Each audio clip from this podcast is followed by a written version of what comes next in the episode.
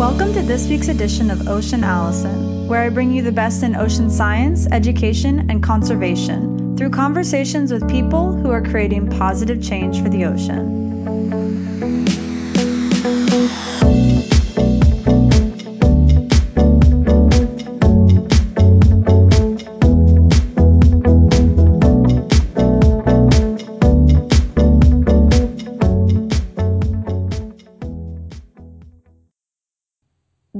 Ocean advocate is Dr. Greg Rouse. Greg is a marine biologist frequently discovering new species in his work to understand the ocean's organisms and their evolutionary history. Hi, Greg. Welcome to the show. Thanks, Allison. I'm happy to be here. To give our listeners a little bit of background, Greg and I met somewhat recently this year when I was writing an article for Asian Diver magazine about sea dragons. And Greg has done a lot of research on sea dragons, so I interviewed him for that article, and it was great to meet and talk. And I thought listeners would also be really interested to hear about his research as well. So Greg is here on the show today, which is really great.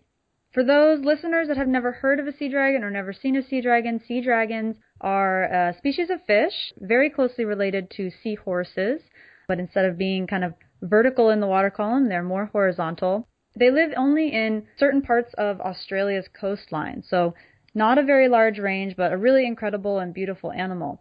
Greg, can you talk to us a little bit about the research that you've done regarding the weedy and the leafy sea dragons? Yeah, so I first got intrigued by these animals about oh, more than 10 years ago when I did a dive in Adelaide, South Australia, and managed to see a leafy sea dragon and a weedy, or most uh, usually called common sea dragon, and was intrigued by them. They're just such extraordinary creatures, and looked around in the literature and just was wondering who was doing any research on these animals, and really found that very little had been done.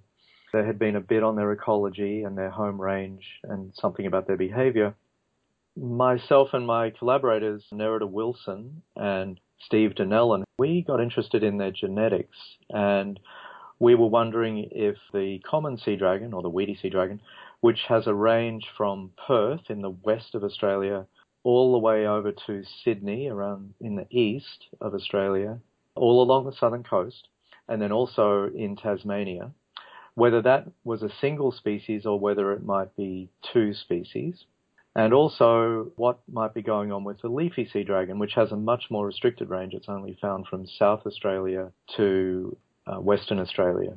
So we were wondering about that, just how many species there were, whether it really was just the two.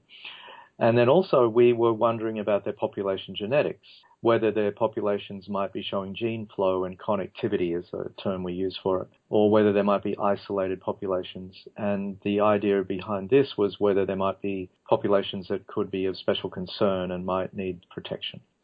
So that was the beginning of the story about 10 years ago. And from then we started a series of field trips to find the sea dragons in their various localities across Australia, which I can tell you is a challenge, and then to photograph the fish and then we had permission to take a little tissue sample from the fish. And from that little tissue sample, we were then able to sequence their DNA. And initially, we did uh, fairly small amounts of DNA sequencing, mainly mitochondrial DNA. But from there, we scaled up recently to what's referred to as next generation sequencing, which is an incredibly powerful tool. And so this project's really been bubbling along now for the last decade, and some of the papers are just beginning to come to fruition. And so you did in fact find that the common or weedy sea dragon is one species, is that correct?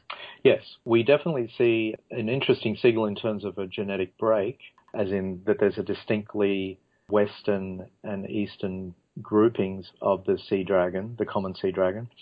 Nevertheless, uh, we're very confident to refer to it as a single species. And the same for the leafy sea dragon. Even though it's found in Western and South Australia, it's clearly one species. And can you talk a little bit about the state of sea dragons in Australia's waters currently and how your research has contributed to potentially the conservation of these species or just knowing about them more? Well, all syngnathids are federally protected in Australia, and then there are further protections by the actual state authorities. So wherever common sea dragons occur, which is New South Wales, Victoria, Tasmania, South Australia, and Western Australia, they have state protection. And the leafy sea dragon is protected in South Australia and Western Australia. And in fact, in some of these states, these fishes are their marine emblems.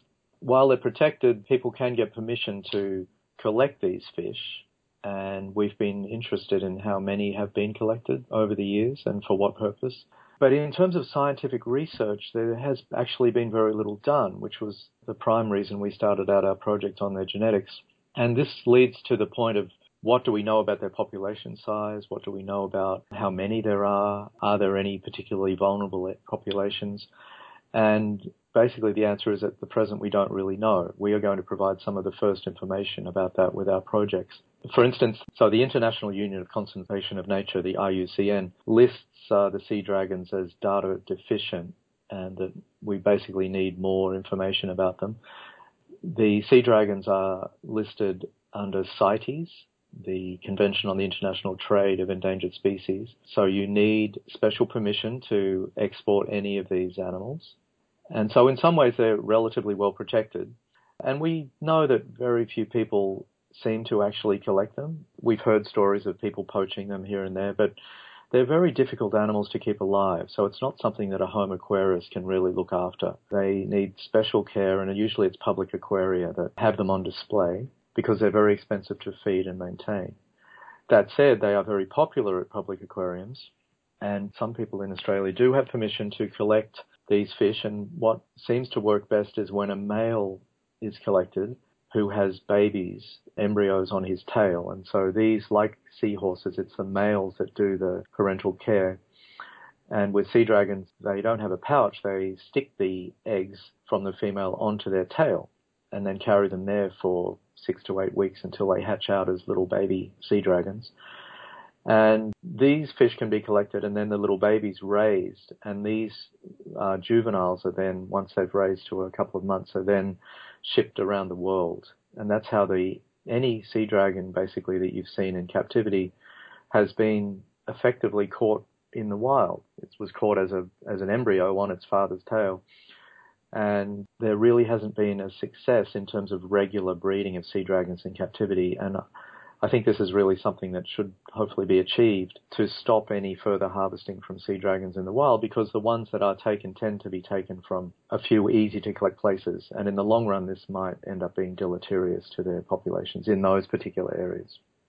And that actually brings me to a really great point in talking about aquariums that have these sea dragons and the necessity really for a sea dragon breeding program. And this is something that you've been working on as a collaborative project with Birch Aquarium at Scripps, helping to create and start a sea dragon breeding program there so that potentially aquariums around the world, including Birch Aquarium, no longer have to have someone collect these embryos on a male's tail to have them on display in aquariums. Can you talk a little bit about that partnership with Birch Aquarium and what's come out of that so far?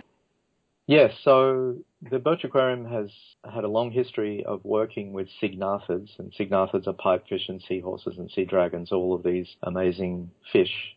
And the Birch Aquarium has successfully, for more than 20 years, been uh, raising and breeding sea horses at their facility and has made these available to various aquariums.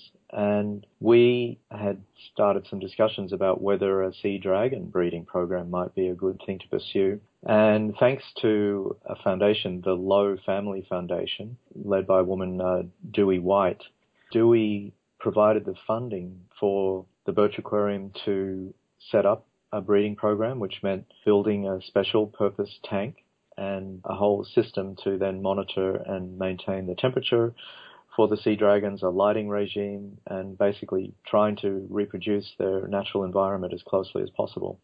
While we, my lab at Scripps, we were funded to continue on the genetic side of things of the sea dragons in the wild, but to also um, provide information when required to the Birch Aquarium.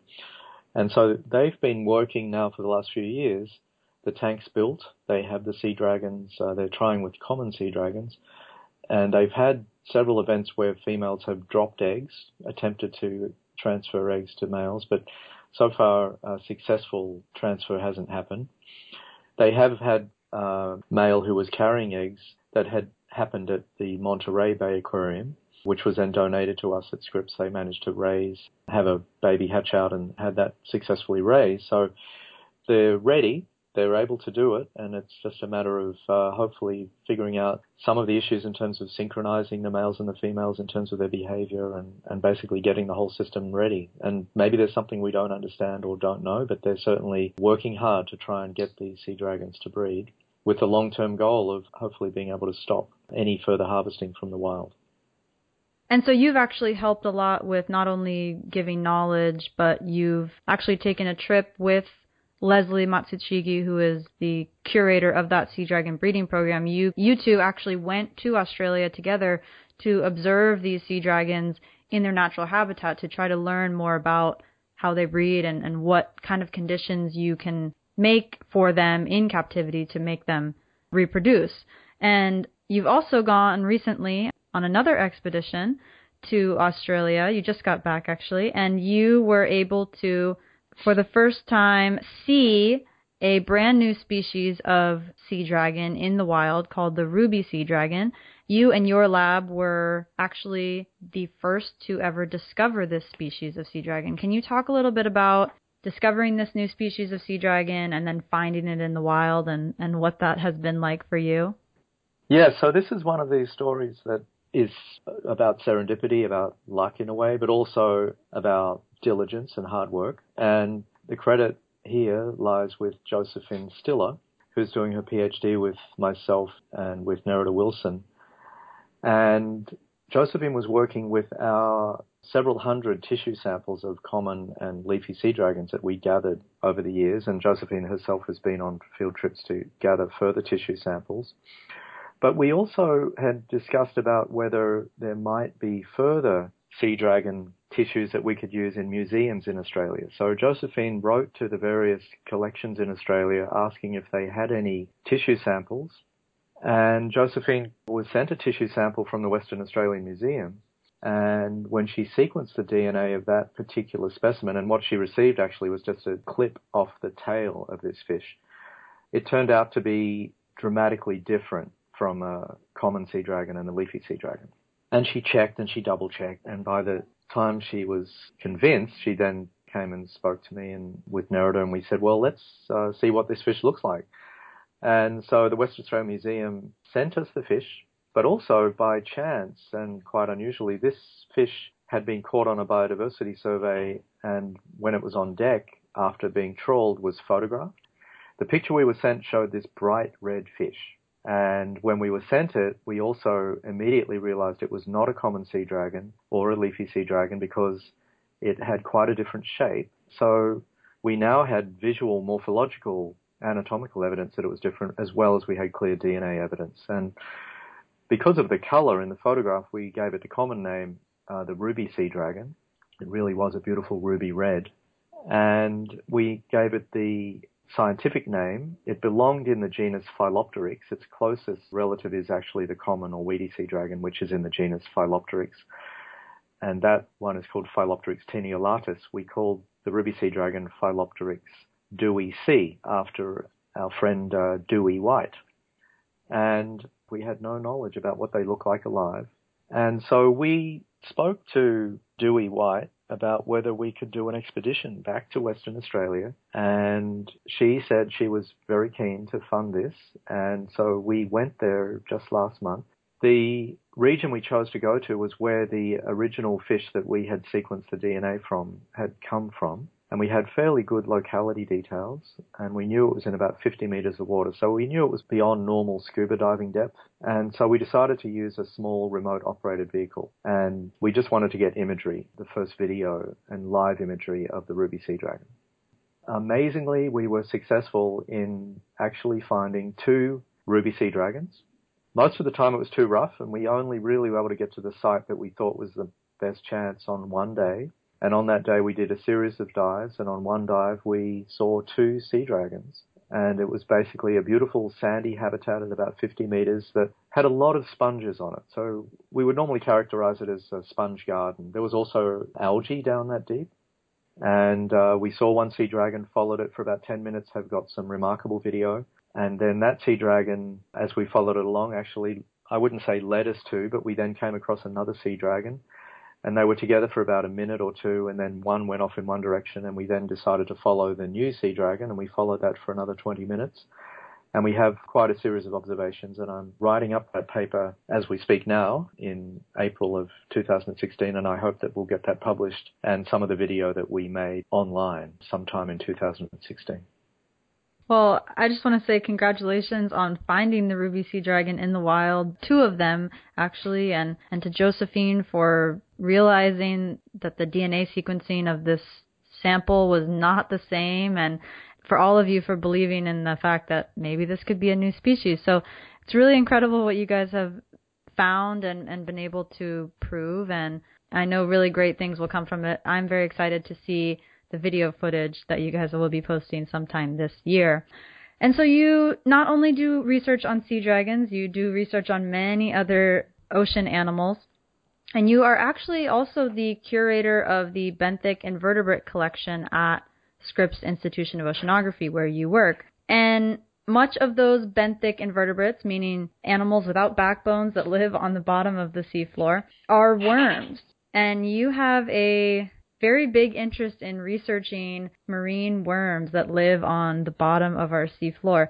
Do you want to talk a little bit about why you enjoy researching worms and why they're important to know about when we're trying to learn about our different ocean environments?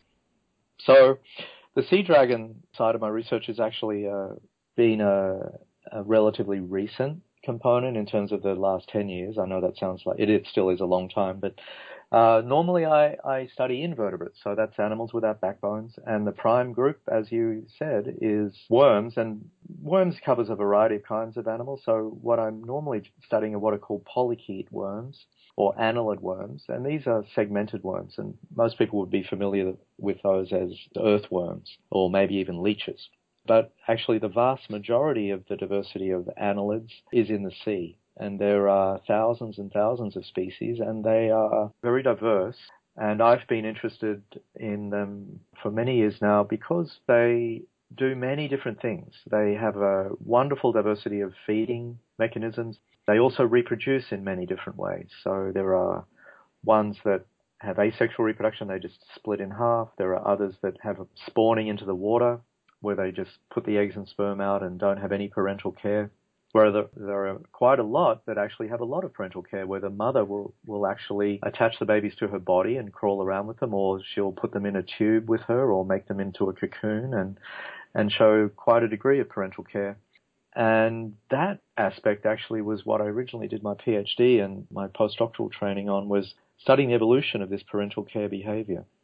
And why that was tractable or doable with polychaetes is you could take a fairly small group, and the group I chose initially were, were called feather duster worms. They're they're beautiful. They're called sabellids. They look like a flower coming out of the sand or out of a tube because most of the worm body is hidden in the tube, and they just have their head is transformed into a filter feeding apparatus and they feed on plankton like that. So next time you're snorkeling or in a coral reef or anywhere and you see this kind of flower-like thing that pulls into its tube, uh, you might well be looking at a polychaete.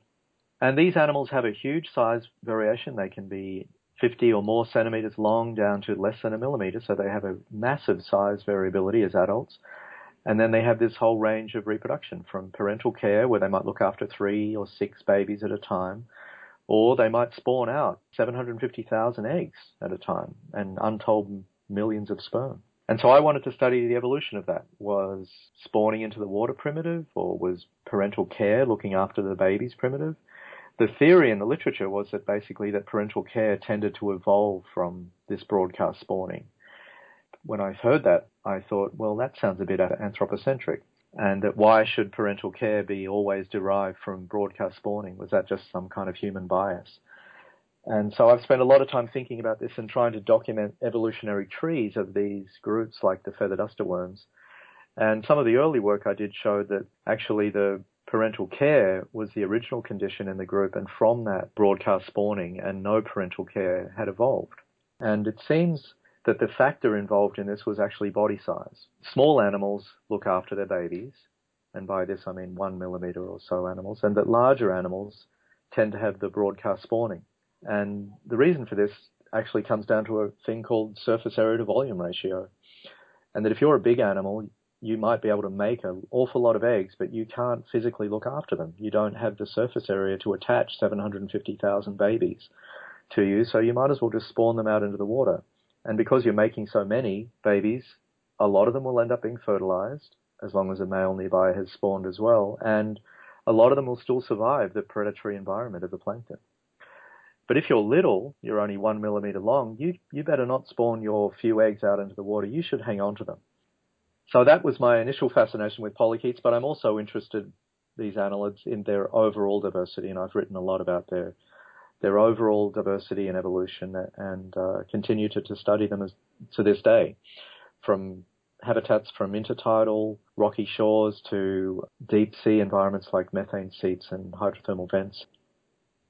And so, one type of worm that you've actually discovered, and many different species in this one group of worms called Osedax, uh, you discovered these worms on a whale fall in the deep sea. I think it was in Monterey Bay Canyon that you discovered these worms. Can you talk a little bit about discovering these Osedax worms, what they do, and the significance of finding them? Because they're really a global species that you've now found over the years that they are in many, many parts of the world's deep sea. Can you talk about finding the Osedax and the significance of it? Yeah. Uh, Osedax is a Latin name. Os means bone and edax means devour. And so I uh, worked with and continue to work with Bob Vrijenhoek, who's at Monterey Bay Aquarium and Research Institute. And it was actually Bob. He found a, a whale fall in Monterey Bay, and the whale was covered with these red flowers, basically. And they collected some bones with these red flowers, and it, they looked at them and they thought, "What? These are pretty weird. The flowers seem to be coming right out of the bone." And they figured it was some kind of worm, and at that point I was still working in Australia, and they sent me some of these bones. Bob and his postdoc Shana Goffredi and I then basically worked together to figure out that this was Osedax based on genetics and DNA was uh, part of a group called Siboglinidae, and these are annelid worms, uh, but they don't have a gut. And uh, was actually mostly inside the bone, and it seemed to have a root system. And these roots were branching out into the bone, and clearly it seemed to be eating the bone somehow. But there was no mouth and no gut, so when we looked closely at these roots, it turned out the roots were full of bacteria on the inside. Osedax, it appears, is eating the bones of the bacteria by dissolving the bones away and then providing the bacteria with the bone matrix, the collagen or potentially the fats in the bone, through its skin to the bacteria that are in its tissues, and then we think eating the actually digesting the bacteria. So it's a very remarkable uh, lifestyle that these bone-eating worms have. And since discovering them originally in Monterey Bay, they were then found by some Japanese researchers in Japan, by some English and Swedish researchers in Sweden, uh, now discovered by other researchers in Antarctica. I've uh, managed to find them with some collaborators in Australia so they really do appear to be a phenomenon wherever there are bones on the seafloor they are found. And it's not just whale bones. They're found on other mammal bones. And we also did some experiments in Monterey where we put down fish bones like swordfish bones and tuna bones and they also exploded those bones. So it looks like no bones are safe, but Osedax, wherever they are in the, in the world, and they do appear to be in all oceans, will find these bones and get onto them. And they these worms actually are generally female. So one of the other mysteries we had was where were the males, and that was one of the other fun things about them is that Osedax normally the females are the ones that eat the bone, and the males are actually little tiny dwarfs that live in the tubes of the females. So we call them harems of dwarf males live in the tubes of these females, and they fertilize her eggs. And these little dwarf males never actually eat bone; they just live on the yolk that they were given by their mother. So Osedax is quite extraordinary, one for its uh, amazing food source, which is bones, which otherwise are very much unavailable to most creatures. They're so hard and difficult to break into and break down, although it's a great food resource. And two, they have this amazing uh, reproductive lifestyle in having these dwarf males. And so You've discovered the Osedax species, you know, many of those. You've played a large part in discovering this ruby sea dragon, and I know that you've discovered many, many more species beyond that. We could talk probably for days about the different species that you've discovered um, around the world and our oceans.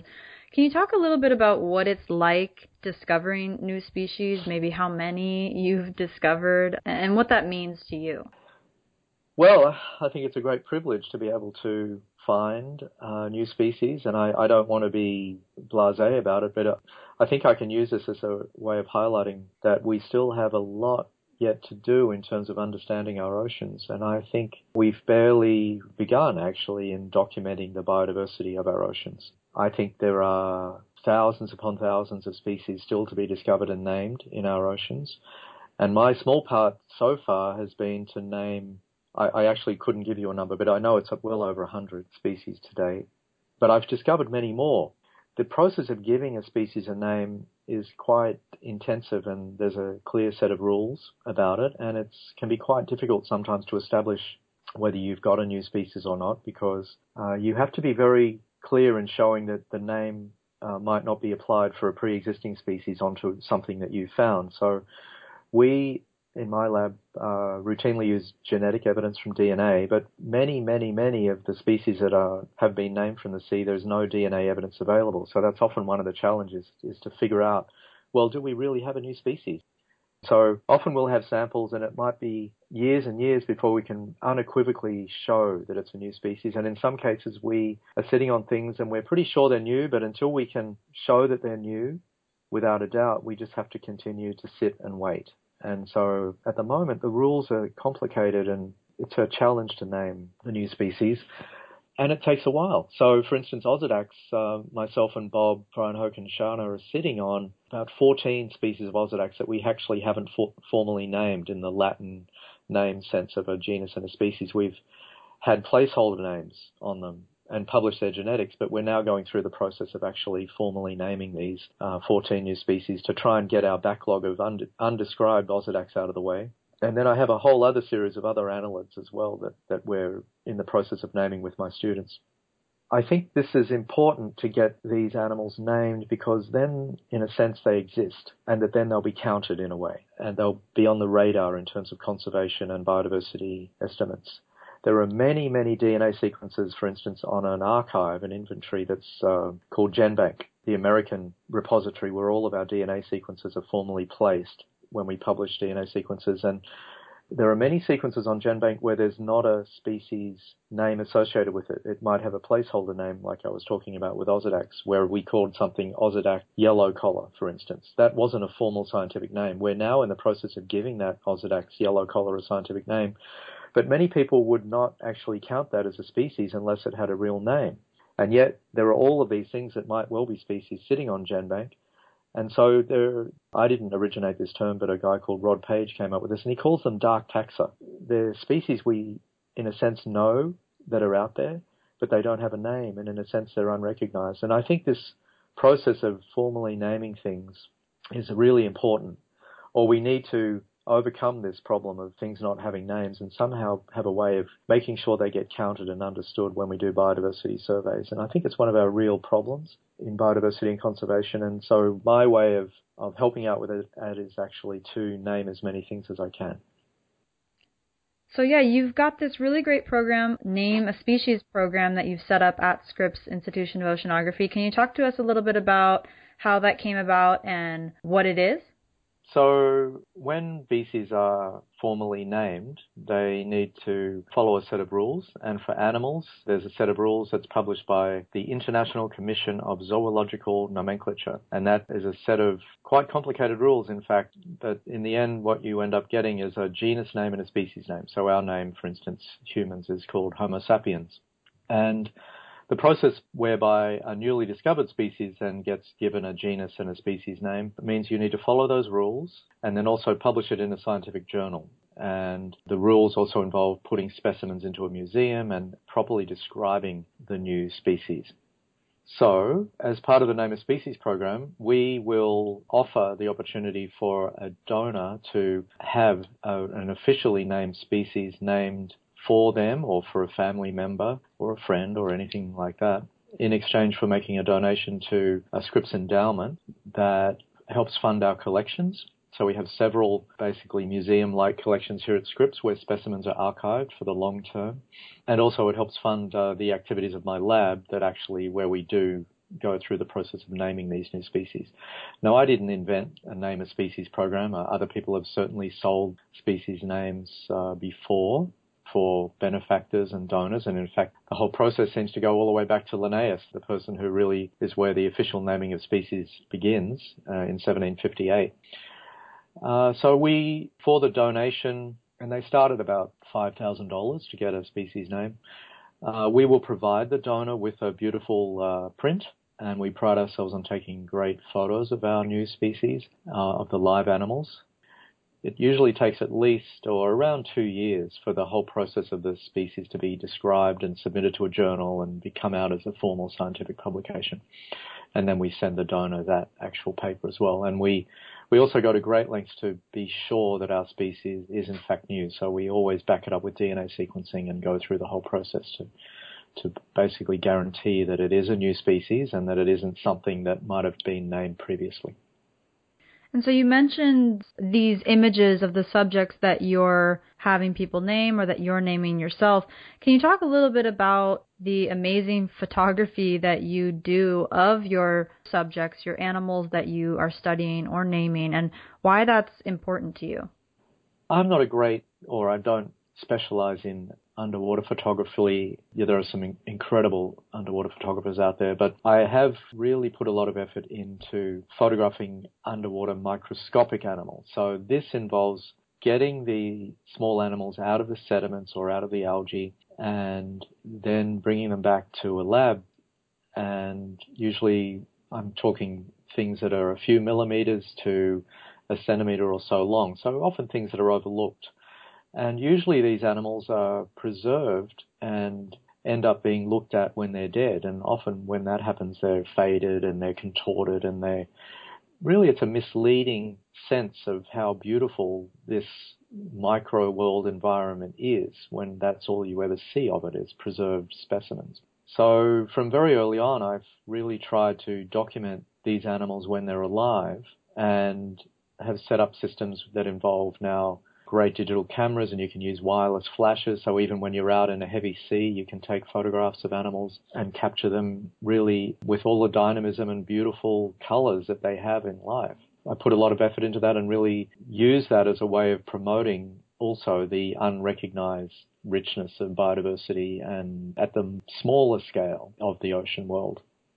Well, that's really great. I know I've seen some of your images of your subjects, and they are really, really incredible photos. And I love that you find such importance in photographing them in their natural state with all their color and, and beauty. So, for our listeners, I will be linking to Greg's lab website that you guys can see some of those images of the worms and other animals that he researches. I will also be linking to the blog that Greg and some of his other colleagues were contributing to about the ruby sea dragon expedition that they just went on and discovering that new species out in the wild.